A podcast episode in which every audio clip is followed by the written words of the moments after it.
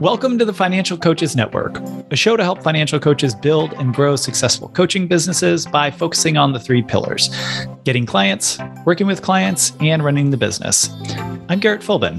Over the first 4 years as a coach, I grew a successful financial coaching business to over $80K in annual revenue. And I'm Joshua Escalante Troche. As a tenured professor of entrepreneurship and a consultant, during the past 2 decades, I've helped more than 1,000 entrepreneurs start and grow their businesses. So get that pen and paper ready or open up the Notes app on your phone. It's time to build your ideal financial coaching business.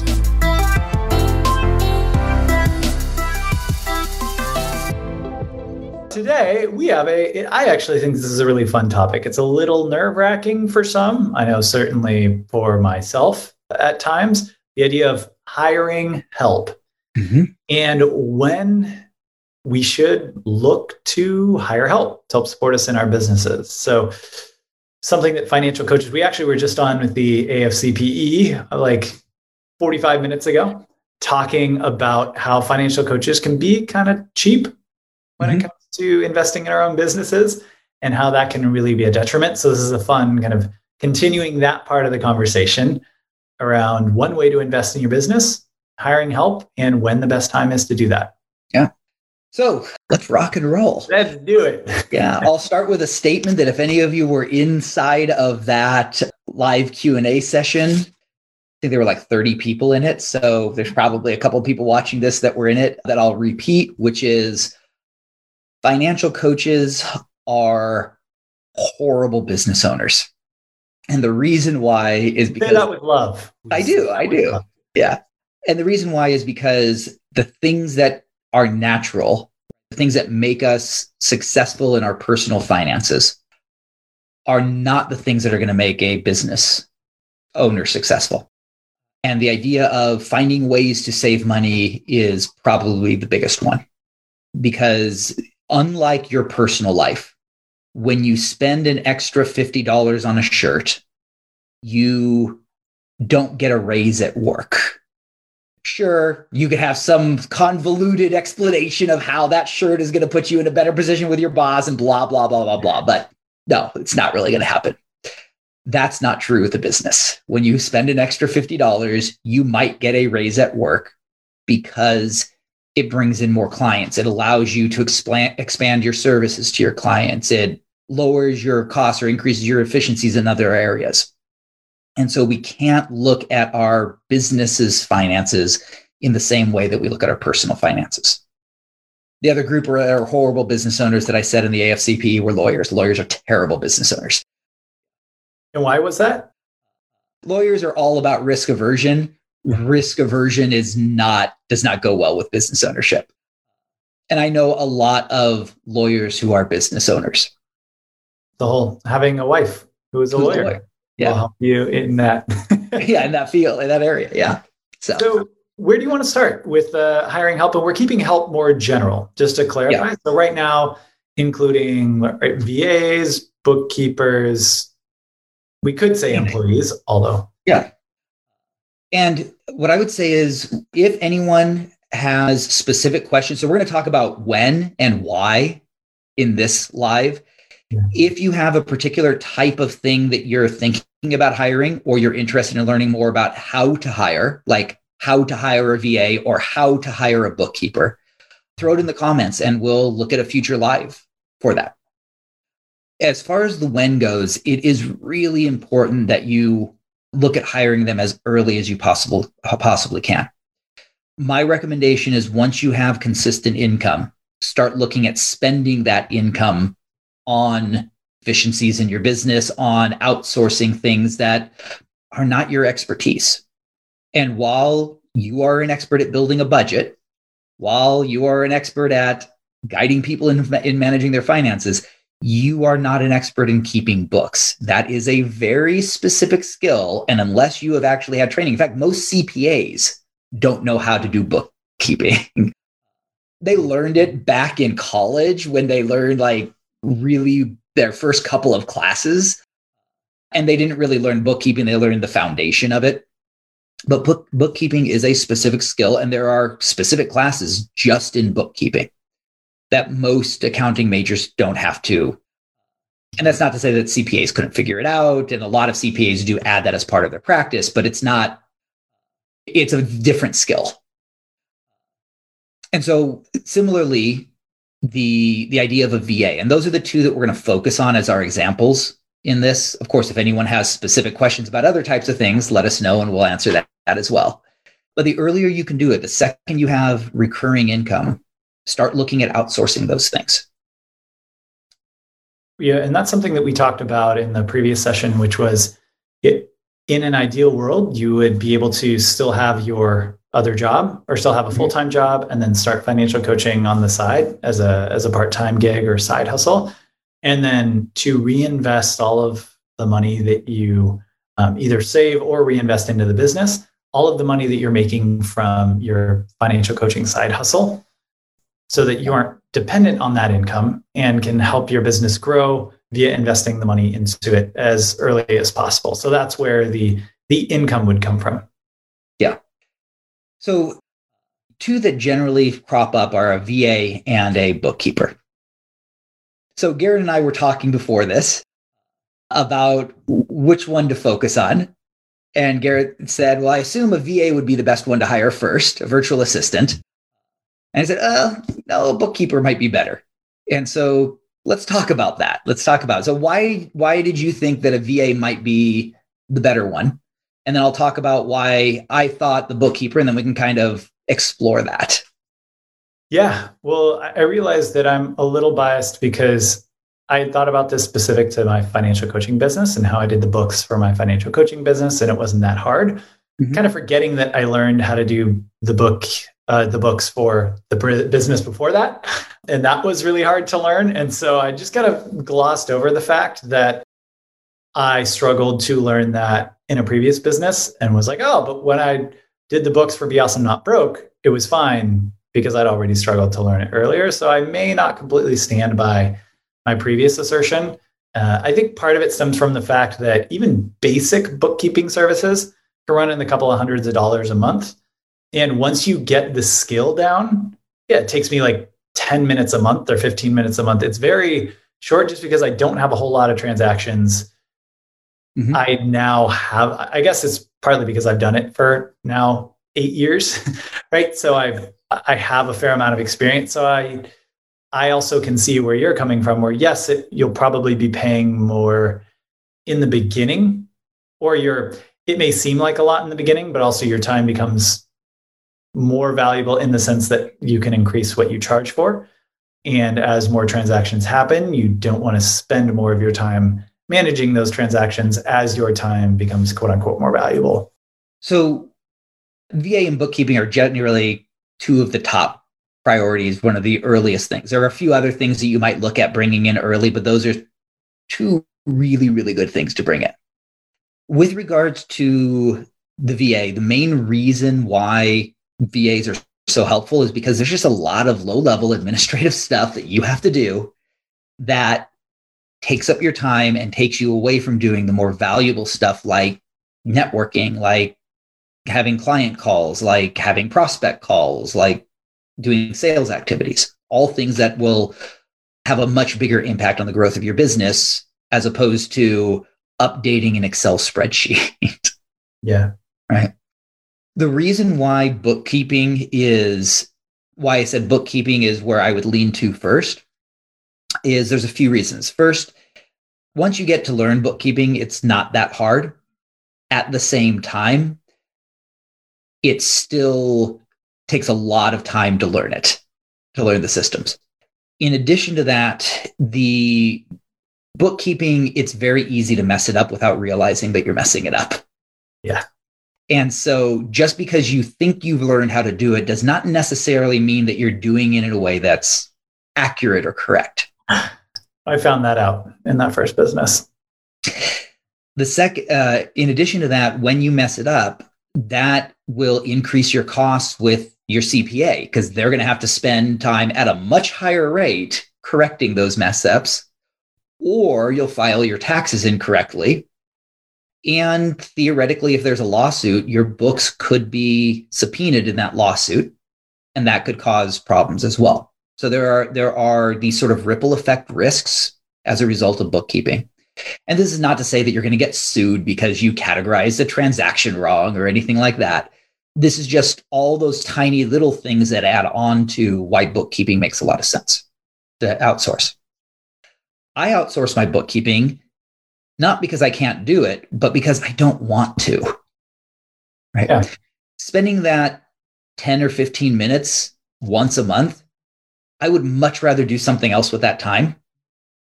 In addition to that, it's not just the 10 or 15 minutes of bookkeeping that I'm getting out of it.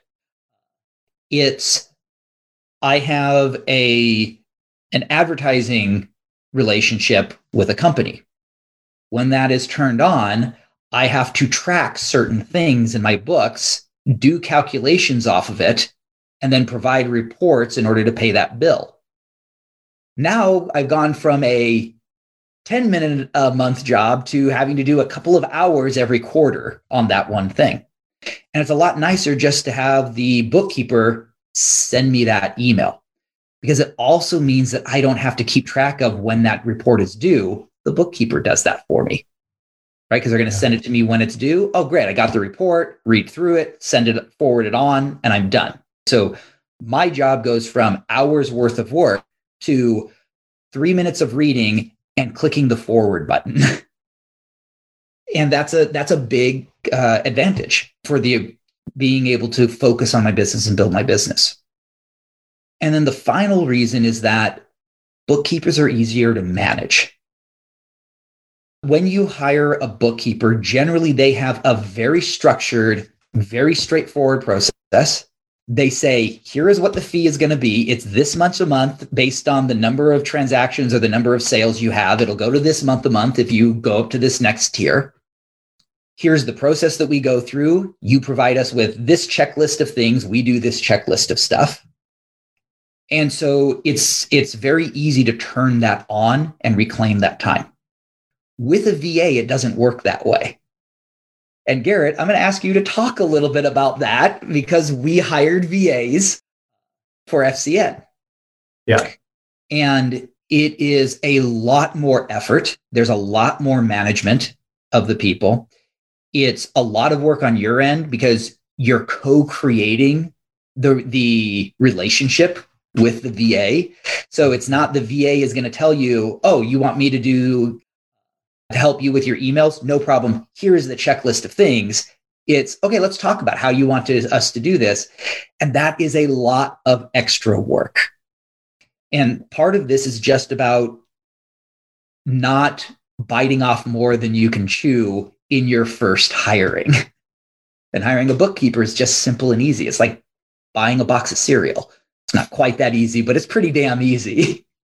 And that's a really good point. I hadn't thought of it really from that standpoint of plug and play to a certain degree with hiring a bookkeeper. They have the processes set up. They have the checklist. It's just put this here, but with a VA, right? You're co-creating, or you're having to create this SOPs, the standard operating procedures, and coming up with what the processes look like and then managing that. And there's a lot more back and forth. I think of, no, here's how I want it. You know, let's clarify and set expectations. And, yeah, it is definitely a much more involved process than a bookkeeper with a VA or with VAs. Yeah. And while VAs can help you with a lot more stuff than a bookkeeper can, that also means that their costs can expand much greater. Right? Bookkeepers have very structured pricing. You know exactly what you're getting, and you know exactly what would cause you to move into that higher tier.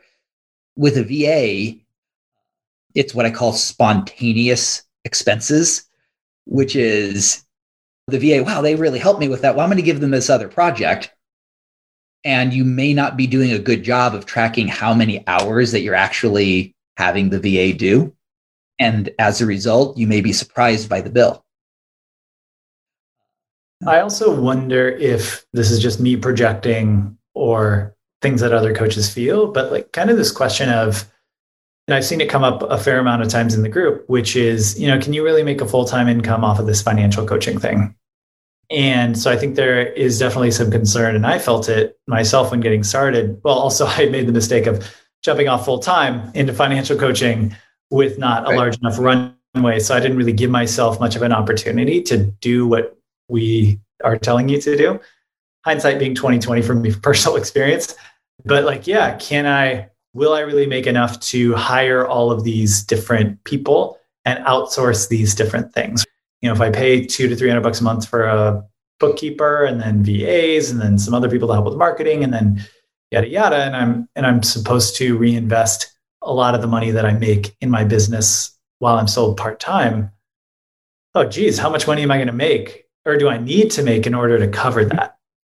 So just to address that, if people are feeling that way, I think that is a real concern. And there are people in this group, like, I earn a full-time living off of this and have the money to invest in services and in products. But I certainly didn't feel that way when I was starting out, partly because of the situation I put myself in with going full-time immediately. But I think I wouldn't be surprised if it's more common than I think. So one of the things that you have to think about is capacity limits. There are three primary capacity limits that every business faces. The first capacity limit is employee. The second capacity limit is storage. And the third capacity limit is equipment. So with regards to employees, if you have no employees, congratulations, you are employee number one. So your time is the capacity limit for that. With regards to storage, if it's a retail store, we're talking about physical shelf space. If it's like a podcast, you're talking about how much storage does Lipson give you for each podcast episode based on the amount that you paid for. It can even be as simple as back before pandemic, when I had clients come into my office, I always wanted to have copies of brochures and contracts already printed off, ready to go, so that if a client asked a question, I could pull out three copies, one for myself, one for each of the clients, if there's two clients in there, and we can kind of talk through it together, right? As having something. And what that means is I want to make sure that I have enough inventory in order to do that, but I don't want to have a giant filing cabinet filled up with brochure.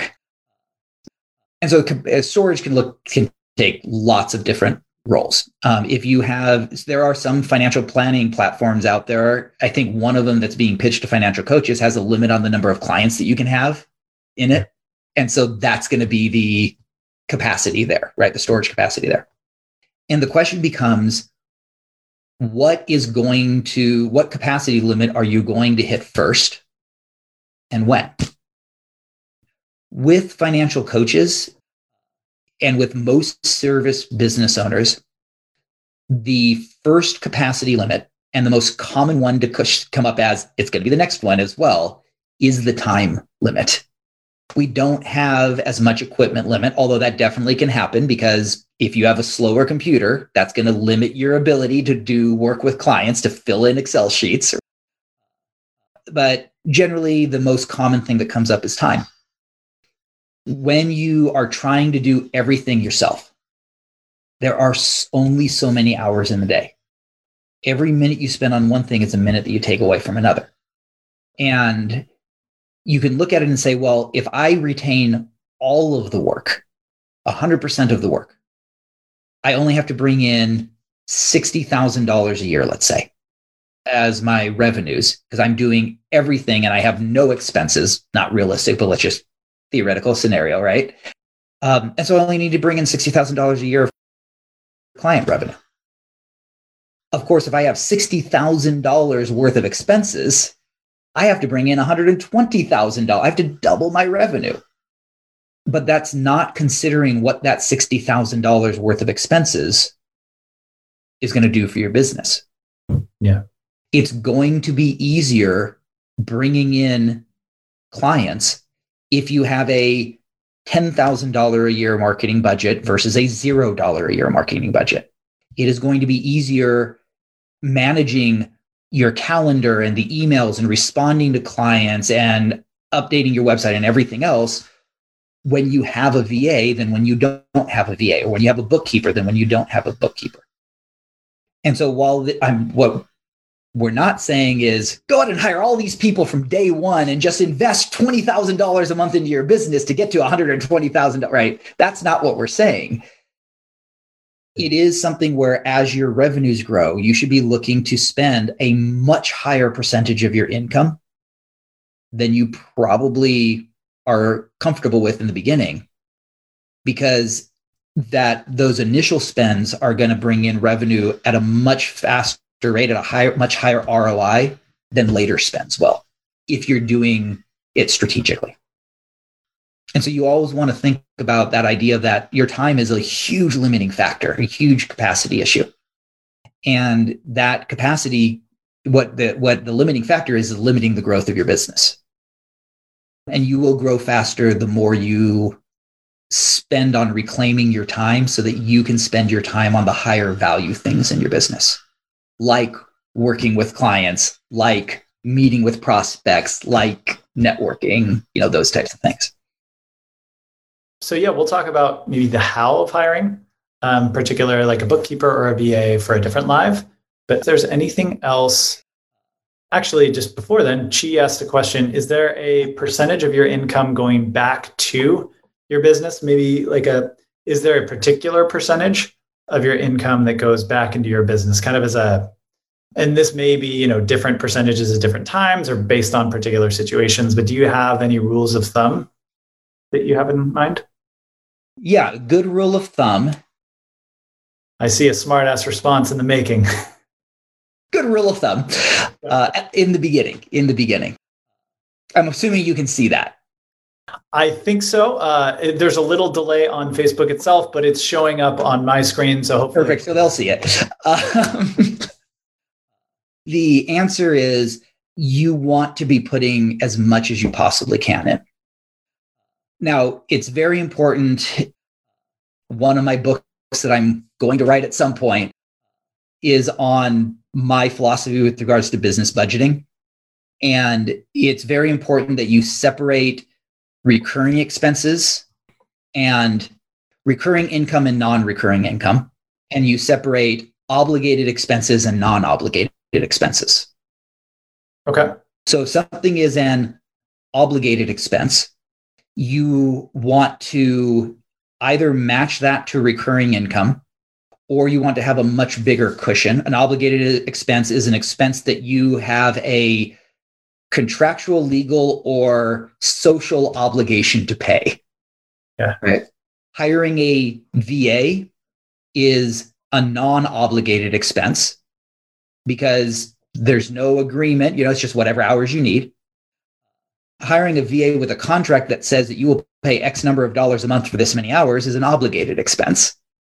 And hiring an assistant full-time who has given up the ability to work for anyone else is a social obligated expense because you will screw up their lives if you 3 months later say, just kidding, you're out of work. Right.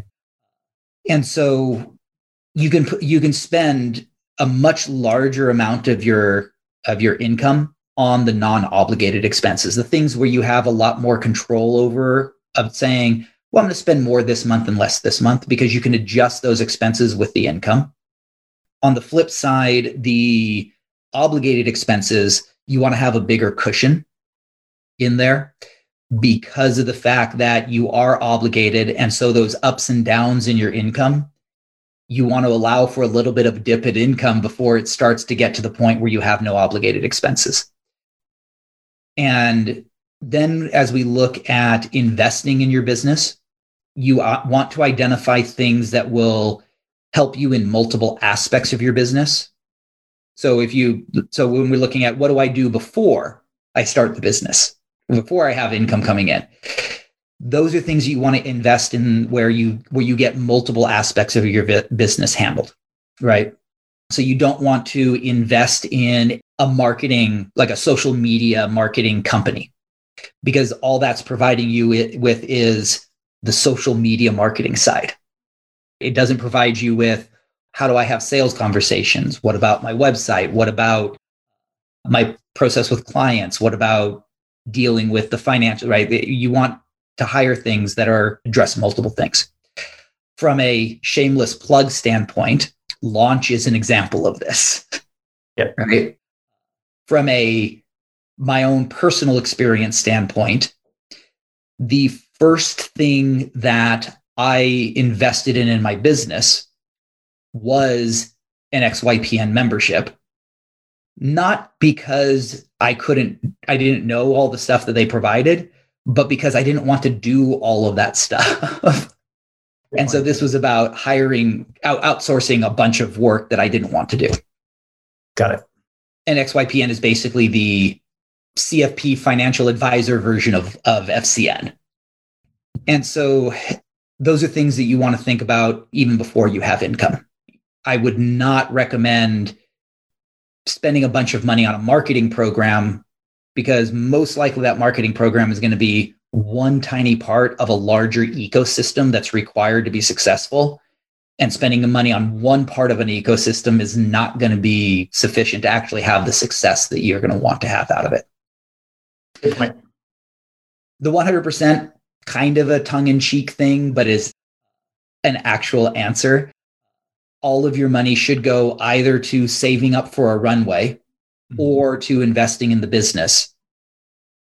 For my business, for 2020, the amount of money that I reinvested in my business for 2020 was 100% of my of the income from the business minus the amount of money that I needed to turn a profit in order to have $25,650 of total self-employment taxable income. I imagine there is a reason behind it. Yes. So I have what's called a non-covered pension, meaning that there are certain calculations in my pension that affect my Social Security. However, there are rules within those things that affect Social Security where under certain circumstances, it reduces the amount of reduction in Social Security. And so that's the number for 2020 that I needed for that specific set of rules. Sounds exciting, I tell you what. But this is why running a business is more complicated than a lot of people believe, because even just comprehensive financial planning in general is more complex than a lot of people believe, including a lot of financial advisors, because there are like these little weird things that you need to think of. Got it. Yeah. Well, those are all the questions that we had so far. I think it'll be fun. I mean, I feel like we hit on pretty well the different points of hiring people sooner than you think, why it's so important to hire people early, and how it can. We kind of touched on the limiting factor for growth is business owners' inability to make that investment or let go of things. Is there anything else that you want to cover or make sure that we touch on before we jump off? Just like your clients, their emotions are one of, if not the biggest barriers to their success financially. Yeah. Our emotions as business owners is one of, if not the biggest barriers to our own success. And so when you hear something like what we're talking about now with the idea of investing, or you saw that 100% number, if you have an emotional reaction to that of fear, of wanting it to be wrong, of wanting to poke holes in it, pay attention to that emotion that's going on, because it is likely driving you in the wrong direction. I'm gonna say dropping truth bombs. I didn't mean to drop it. I was hoping to give it. I apologize if it didn't make it all the way to you. And thank you. But no, this is a great conversation. I mean, one that I wish I would have done sooner. And that gets back to the whole, wish I would have started my business on a whole separate foot, but we can't go back in time. And that's a whole different challenge. If it makes you feel any better, I wish I had hired my VA, hired my paraplanner, and hired my bookkeeper earlier than I did. You always wish you did it earlier than you did, no matter when you did it. That's a very good point to keep in mind to help normalize, like whatever you're feeling, it'll probably be, I did this too late. Yeah. So awesome. Well, thanks as always, Josh. I appreciate it. Yeah. Thanks for everyone who showed up and asked questions. Good to see you as always, Chi. Love you, Chi. Love you, Chi. And we'll be on next week at same time. So 11:15 a.m. Pacific I think that's, let's see, 2:15 p.m. Eastern time. Nailing it. Man, I'm crushing this time game, or time conversion game. And yeah, we'll see you around in the group. Thanks, everybody. Thank you for listening to this episode of the Financial Coaches Network podcast. If you enjoyed it, please subscribe so you'll be the first to know when new episodes are released. It also helps iTunes and everything else know that you liked it and suggest it to other people. And if you can think of one person, a financial coach or someone aspiring to be, who would connect with what we talked about today, share it with them as well. If you're ready to take the next step and build your successful financial coaching business, FCN has turnkey resources to help you get clients, work with clients effectively, and run your business efficiently. Head to Financial Coaches Network /start here or Financial Coaches Network /stall there if you're Sean Connery. Thank you again for listening, and we'll catch you on the next episode of the Financial Coaches Network podcast.